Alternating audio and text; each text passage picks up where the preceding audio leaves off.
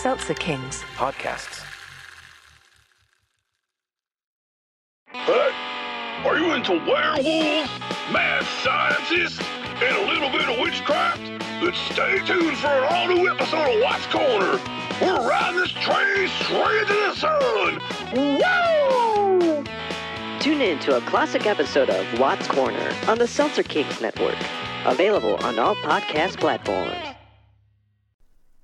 No, Gavin, a lorry and a truck are two different things. A, a lorry's a cute little thing with a steering wheel on the wrong side, and a truck is a big hunk of band metal with truck nuts hanging off the bumper. Ass. The following podcast contains Only I didn't say fudge. And for gosh sake, watch your language. Watch your profanity. Right, I'm sorry. explicit language.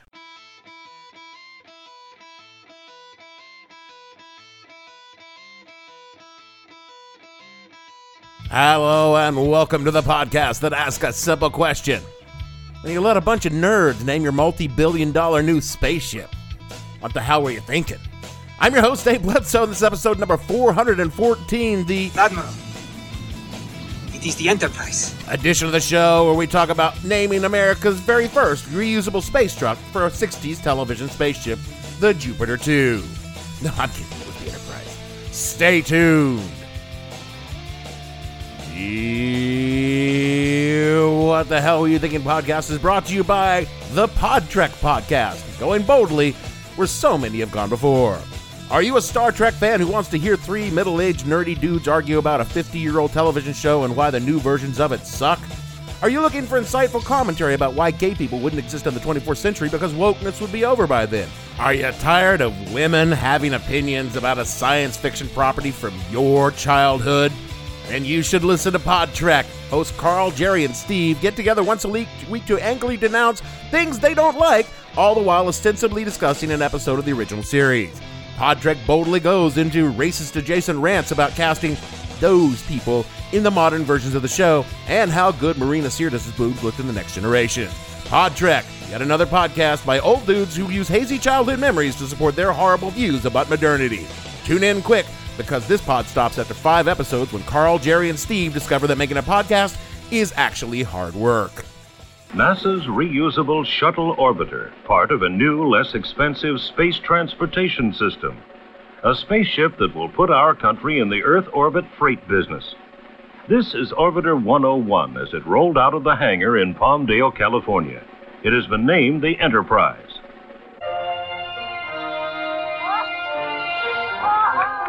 It has taken four years to go from the orbiter design stage to the nearly completed spacecraft. These were some of the steps along the way.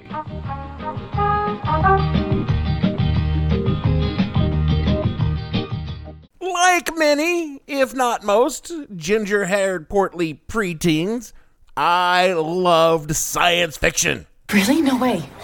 By the time I was in first grade, I was sci fi crazy, and in another shocking twist, my very favorite science fiction franchise was Star Trek. Sir, I am shocked.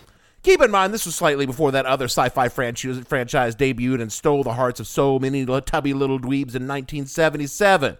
I was more than just a Star Trek fan. I mean, Space 1999 was pretty badass.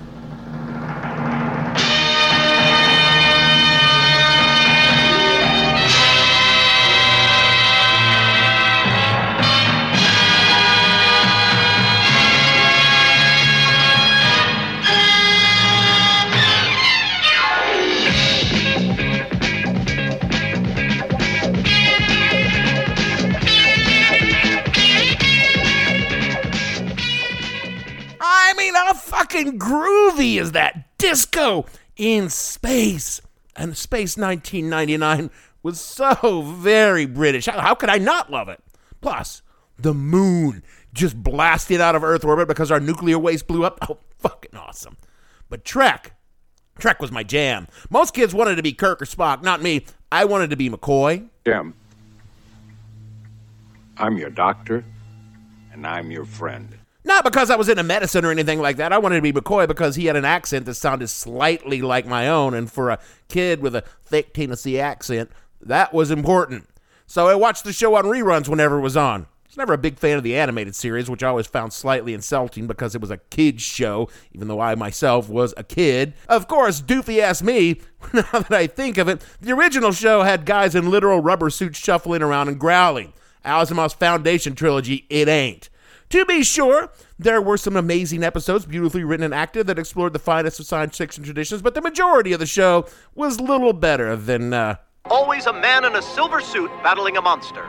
As I grew older, I moved away from sci fi and into swords and sorcery, mostly because I started playing Dungeons and Dragons, but partly because all the sci fi that was available post Star Wars was Star Wars. I didn't hate Star Wars, but I figured why should I see wizards in space fight with laser swords when I could read and play wizards in a fantasy realm fighting dragons and stealing their shit? Also, the princesses we rescued in D&D would put out if, if you had the right dungeon master. Gross, gross, gross! Which brings me to this week's topic. It's not promiscuous princesses, but how fucking weird this country was in the 1970s. Recurring theme here. The recurring theme is that we got a lot of cranks. Specifically, only in America and only in the 70s could a bunch of nerds who love a long canceled television show about spaceships and aliens convince the actual president of the United States of America to name a brand new, incredibly expensive, state of the art space vehicle for the ship on the long canceled television show. Like, people fucking loved Firefly, but ain't nobody gonna get even so much as a SpaceX rocket named after Serenity. Take my love, take my land, take me where I cannot. I don't care, I'm still free. You can't take the sky from me. But in the 19, in 1976, they did exactly that. Before we tell that story, we have to talk about the shuttle program itself. Do we really have to do this? Yes, because this is also a history show, and telling how something happened is just as important as telling that it happened. Plus, I need to fill 30 minutes of content, and if I just say Nerd's name, the, the Enterprise, the show is over in about 20 seconds. Where was I? Oh, yes. As I mentioned last week, after the USA had gone to the moon and discovered that it contained neither indigenous people to oppress nor large petroleum reserves, we decided we were done with that. I am totally over it. But it was increasingly clear to the military industrial complex that space was going to be A, a massive moneymaker for the defense industry, and B, we couldn't just leave it to the, you know, to the Soviet Union. We were going to need some kind of space program, so over the strenuous objections of NASA's favorite Nazi, Wernher von Braun. The Nazi just kind of rubbed me the wrong way. No, I assure you, he actually was a Nazi, but he also did rub people the wrong way, particularly if they were Jewish.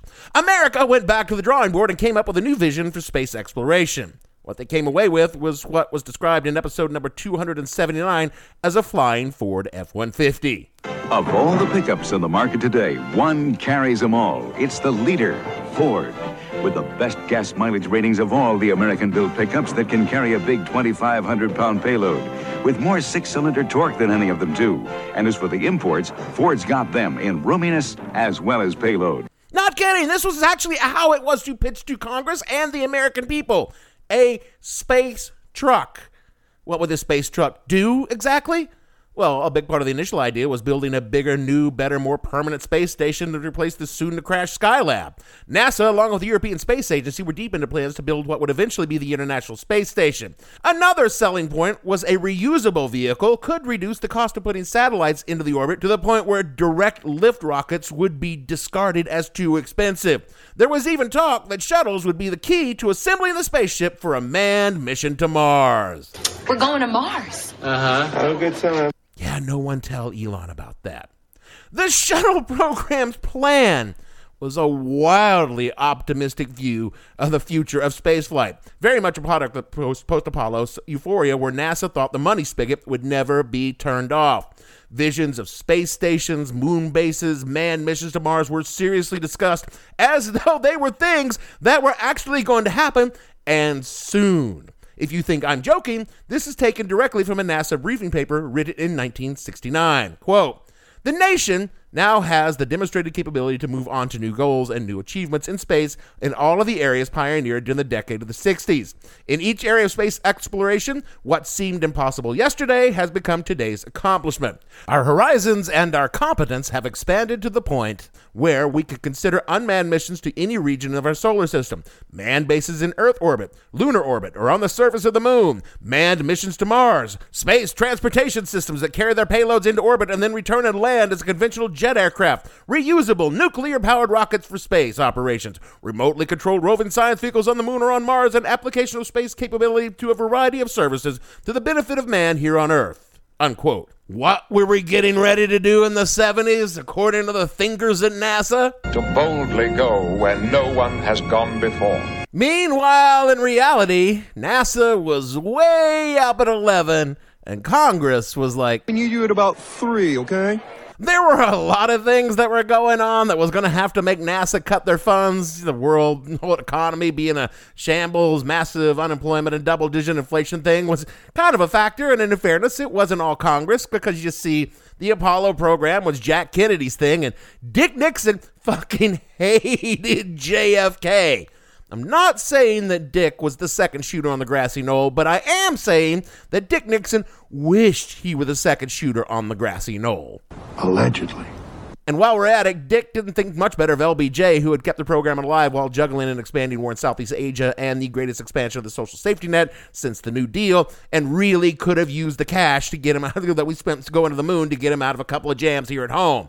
The upshot is that Nixon, for all he enjoyed the dopamine hit of good fields, that being the president that landed safe Americans on the moon and safely brought them back, he didn't really give nary a damn about spending more money on the agency than was absolutely necessary to make it look like he wasn't actively trying to kill NASA, which he probably kind of was. So when NASA came calling for the funds they needed to make this boldly go vision happen, the response from the government was You know what? I'll tell you what. I'll give you a thousand bucks. It's the best I can do. Period. The upshot being is that NASA had to go back to the office and begin scaling down their ambitions for the shuttle program and everything else. Gone were the moon bases, the Mars missions, they got that spare part space station, and a little bit of money for their flying F 150. Wikipedia explains the vision and then the reality. Quote, the early development of the space shuttle, NASA had estimated that the program would cost 7.45 billion dollars. That's about 54 billion in 2023 dollars in development and non-recurring costs, and 9.3 million or 68 million in 2023 per dollars per flight. Early estimates for the cost of deliver, delivery of payload to low Earth orbit were as low as $118 per pound of payload. That was at 50 launches per year. A more realistic projection of 12 flights per year over the 15 year service life, combined with the initial development cost, would have resulted in the total cost projection for the program of a roughly $73 billion in 2023 money. And the actual retail price of your showcase is. Of the 30 year service life of the shuttle program through 2011, adjusted for inflation, was 265 billion in 2023 dollars unquote it's a rounding error the whole goal of the shuttle program was to make orbital lift practical, common, and affordable using reusable vehicles and cha- charging private companies less than what they would have to pay to launch their satellites on a single use rocket. NASA would also get a revenue stream from the Defense Department putting up military satellites, which they did, despite just facing intense criticism for militarizing space, something that we swore that NASA wouldn't do, but totally did anyway. The shadow would have been instrumental in getting the farcical Strategic Defense Initiative into place had that program not been an age related delusion brought on by the early symptoms of dementia in You Know Who. Say his name! I, I don't want to say his name. I'm tired of saying his name. Say it! Say it! Ronald Reagan. He said it! He said it! Ironically, had Star Wars been a real thing, it would have reinvigorated the shuttle program, funneled money for more orbitals, and increased missions. But you know, that was never going to happen. And then something did happen the Challenger. Bada big boom. And that slowed the program down to a crawl for years. And when it finally came back, it was scaled back even further and literally had become the boring space truck hauling stuff into orbit and coming back that they talked about in the first place, but no one thought it would be that boring. It was not a failure by any measure. Well, okay, technically, there were two measures in which was an absolute failure, but for the most part, the 135 launches hit their mission goals. They fixed the Hubble, helped build the International Space Station. It wasn't the grand vision NASA had in mind, but but those problems were all in the future. Because in the beginning, Americans loved their space truck. Maybe it's because everybody was driving those conversion vans with the shag carpet and the eight tracks in it. I don't know. NASA wrote about how much people love the shuttle in one of their numerous briefing papers that I discovered on the internet. Quote Since its inception, NASA has captivated the dreamers and adventurers, and its Apollo program captured the public's imagination and interest. Similarly, the space shuttle broadly impacted art, popular music, film, television, and photos, as well as consumer cultures. Over the years, the shuttle became a cultural icon, a symbol of America's technological prowess that inspired many people inside and outside the agency. The shuttle, the crews, and the missions inspired many musicians who composed songs about the shuttle and its flights. Canadian rockers Rush, who were present at the first launch, wrote their 1982 song Countdown cool song, not a Rush classic, but it's cool, about the event and dedicated the songs to astronauts Young and Crippen and all the people of NASA for their inspiration and cooperation, unquote. The shuttle wasn't like the early space program, the province of steely-eyed missile men with the right stuff. It's a regular Joe spaceship, one that you could see yourself going in space someday. Indeed, that too was a selling point that someday normal people would ride it into orbit the way you took a flight from New York to London. Of course, when we did send an actual person into orbit, it, it, it, didn't turn out so well. Maybe you should skip this one. See episode 279 for our thoughts on the whole teacher in space thing. For now, let's just say that the allure of regular folks going up in the shuttle faded rather quickly. But again, that was in the future. In the 1970s, we were in love. NASA was building a test vehicle first to make sure this whole idea of landing actually landed.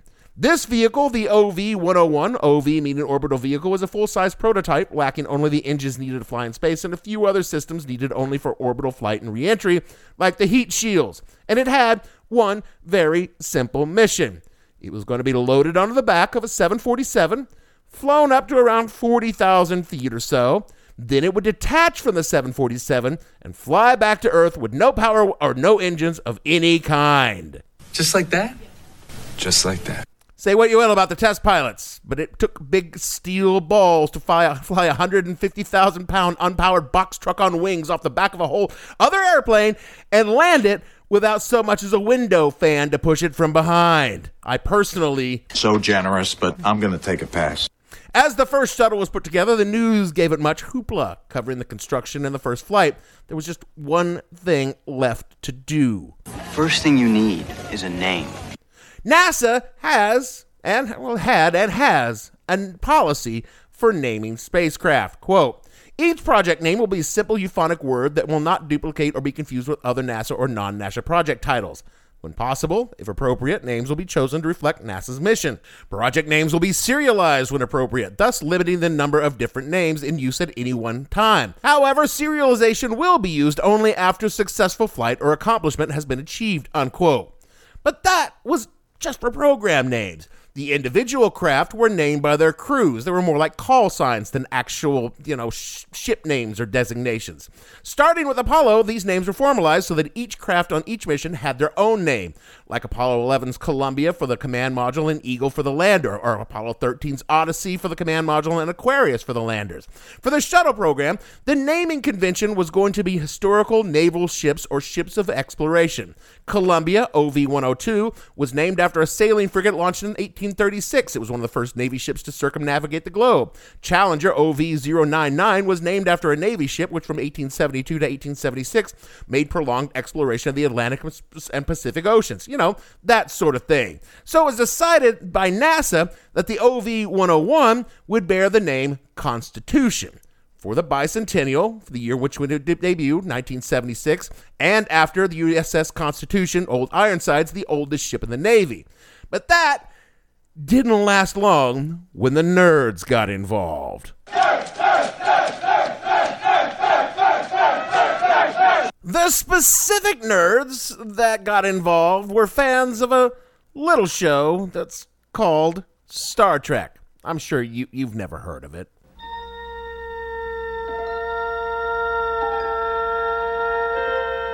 Space, the final frontier.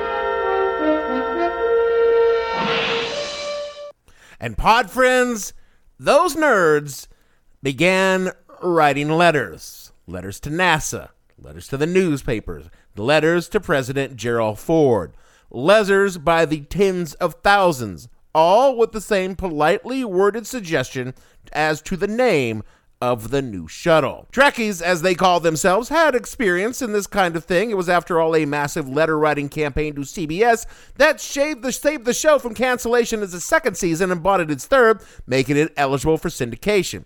And one person organized both efforts Betty Joanne Trimble, or as she is most commonly known, Bjo Trimble. Quoting now from StarTrekdom.com, quote, Bjo Trimble, the most famous and influential fan in Trek history, launched a new letter writing campaign in the spirit of her earlier Save Star Trek campaigns during the last years of the show.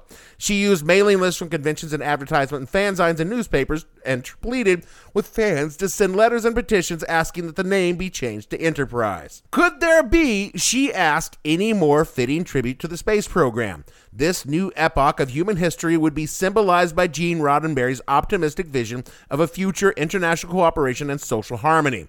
Wasn't that better than a nationalistic or Cold Warriorist designation? Soon, the White House was flooded with thousands of letters. It's not clear how many were sent, but most reliable sources estimate between 10 and 40,000, unquote. NASA was not originally enthused by this idea, but Gerald Ford, he kind of liked it. So when he spoke with James Fletcher, the head of NASA, he told him, You know, I'm a little partial to the name Enterprise.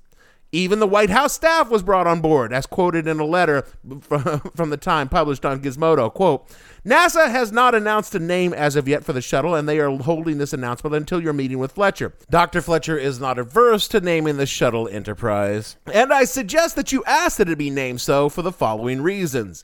NASA has received hundreds of thousands of letters from space oriented Star Trek group asking that the name Enterprise be given to the craft. This group comprises millions of individuals who are deeply interested in our space program. The name Enterprise is tied to with the system on which the nation's economic structure is built. The use of the name would provide a substantial human interest appeal to the rollout of ceremonies scheduled for this month in California, where the aeronautical industry is of vital importance. Unquote. Another wrote, quote, it would be personally gratifying to several million followers of the television show Star Trek, one of the most dedicated constituencies in the country. Moreover, the name Enterprise is a hallowed Navy tradition. And Enterprise was in action against the Barbary pirates in 1803. During World War II, an Enterprise served with the Wasp and the Hornet in the carrier fleet in the Pacific. And the Navy's current Enterprise is the world's first nuclear carrier. Unquote. Excuse me, sir. Can you direct me to the naval base in Alameda? It's where they keep the nuclear vessels.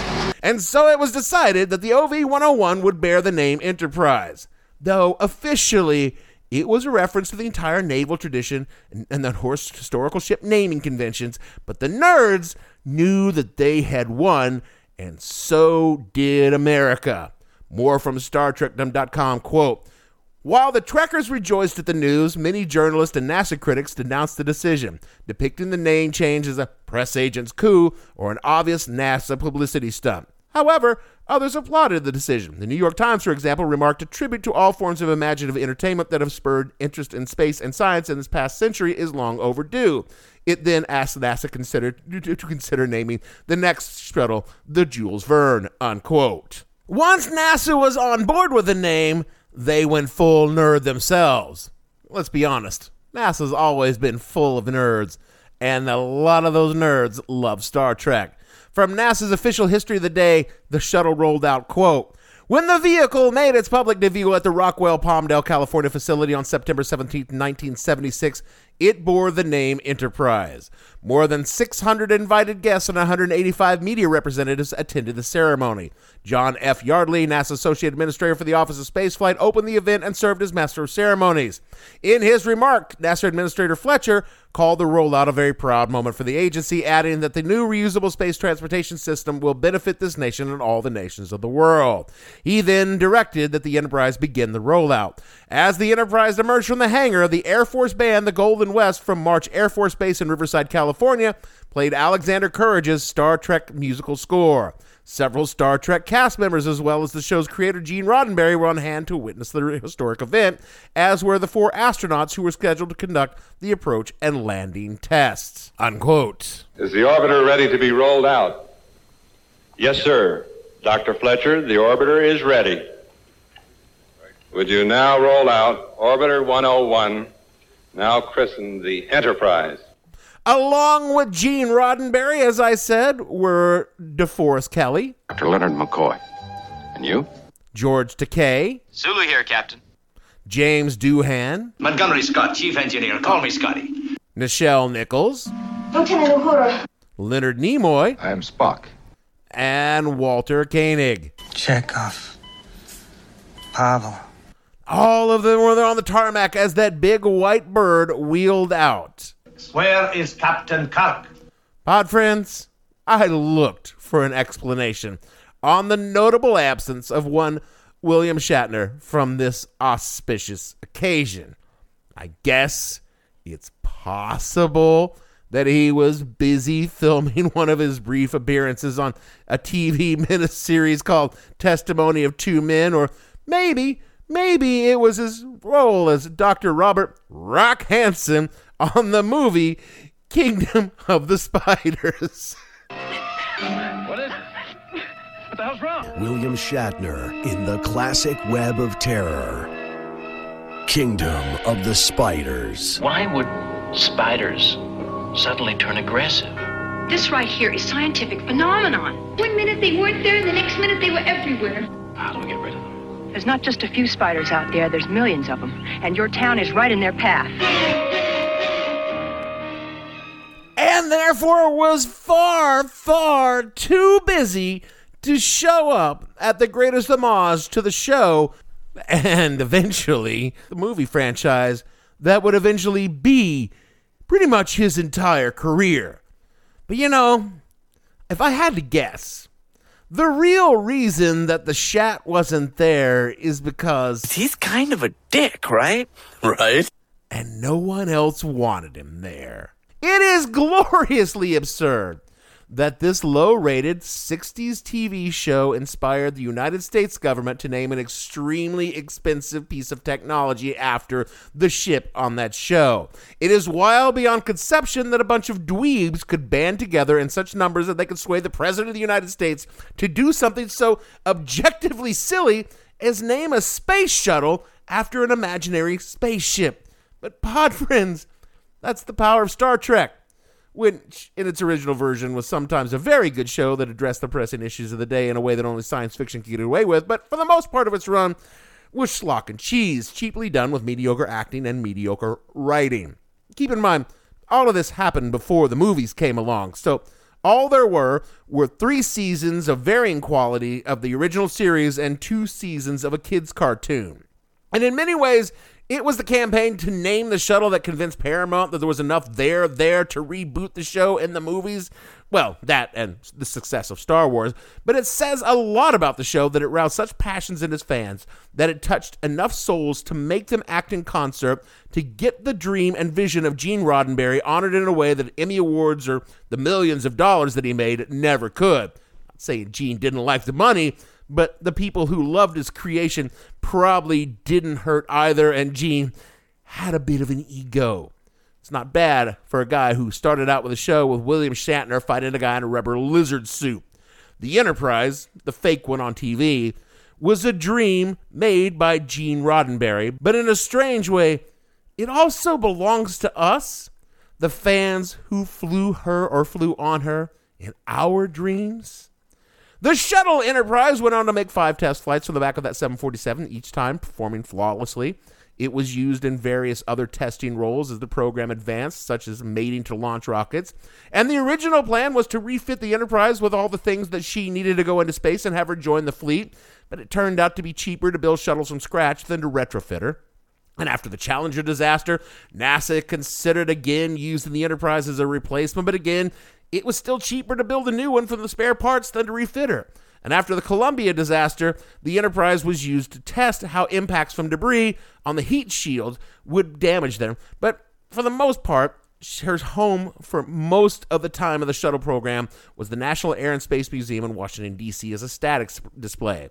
And then when the program shut down, the Enterprise was loaded on a 747 for the final flight of her life to her current home right here in my hometown of New York City, where I finally saw her fly with my own eyes as a middle aged man as she circled around for her landing at JFK and eventual barge trip to the uh, barge trip to the Intrepid Air and Space Museum. Did I jump up and down and squeal like a little kid as that 747 made a long slow orbit going down the Hudson River and then just over my apartment building on her final approach? You fucking bet your ass I did. I took fucking great photographs and for those few minutes I was a little kid again, dreaming of all the possibilities of life in space. And for those final minutes, as Enterprise made her final flight over the city of my dreams, she was once again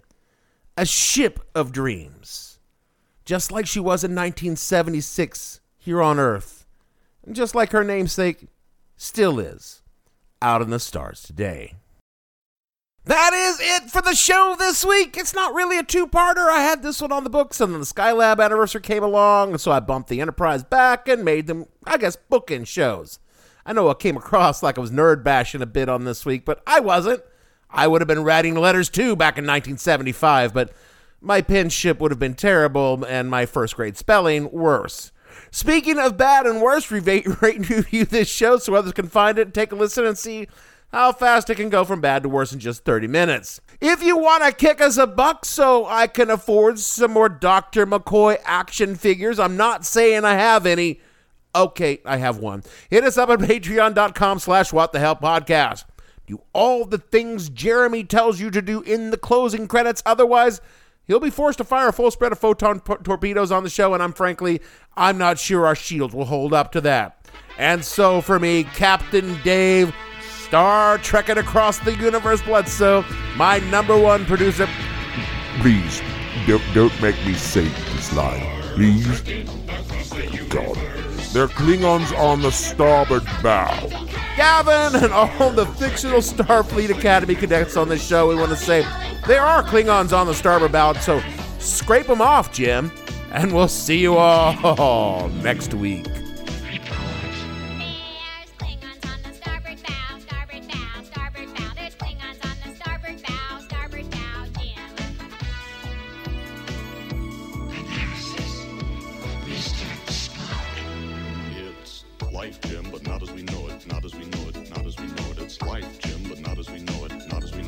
The Hell Were You Thinking stars Dave Bledsoe and features Gavin St. James and several fictional minions.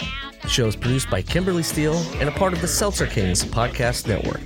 You can find more information on the show on their website, whatthehellpodcast.com, or on Twitter at thehell underscore podcast, or on Facebook as What the Hell Podcast. Thanks for listening. I have no ending for this, so I take a small bow. Seltzer Kings. Podcasts.